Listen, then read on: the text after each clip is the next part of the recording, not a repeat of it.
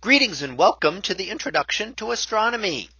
One of the things that I like to do in each of my introductory astronomy classes is to begin the class with the astronomy picture of the day from the NASA website that is apod.nasa.gov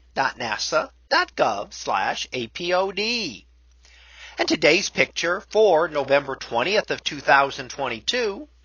Well, it is titled Airglow Ripples over Tibet.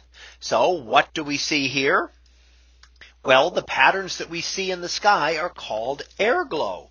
And it's actually a process close to what we call have for the aurora, except that it does not occur just at specific locations on Earth. And in fact, airglow can be visible anywhere on Earth. The aurora are caused by charged particles from the sun, which are focused along the magnetic field line, striking the Earth's atmosphere at latitudes very close to the north and south poles. So we tend to see them at very far uh, north latitudes and very far south latitudes.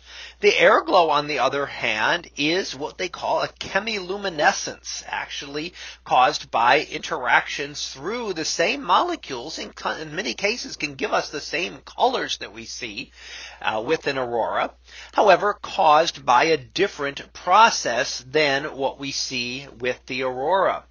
And here we can see that it's actually more of a chemical reaction that is causing this to occur.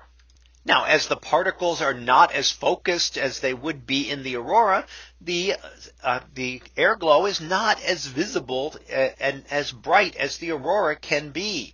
So while it can be seen all over Earth and it occurs at all times of day and night, it's generally only seen at night because it is so faint relative to the sun in the sky that it would be completely invisible during the day.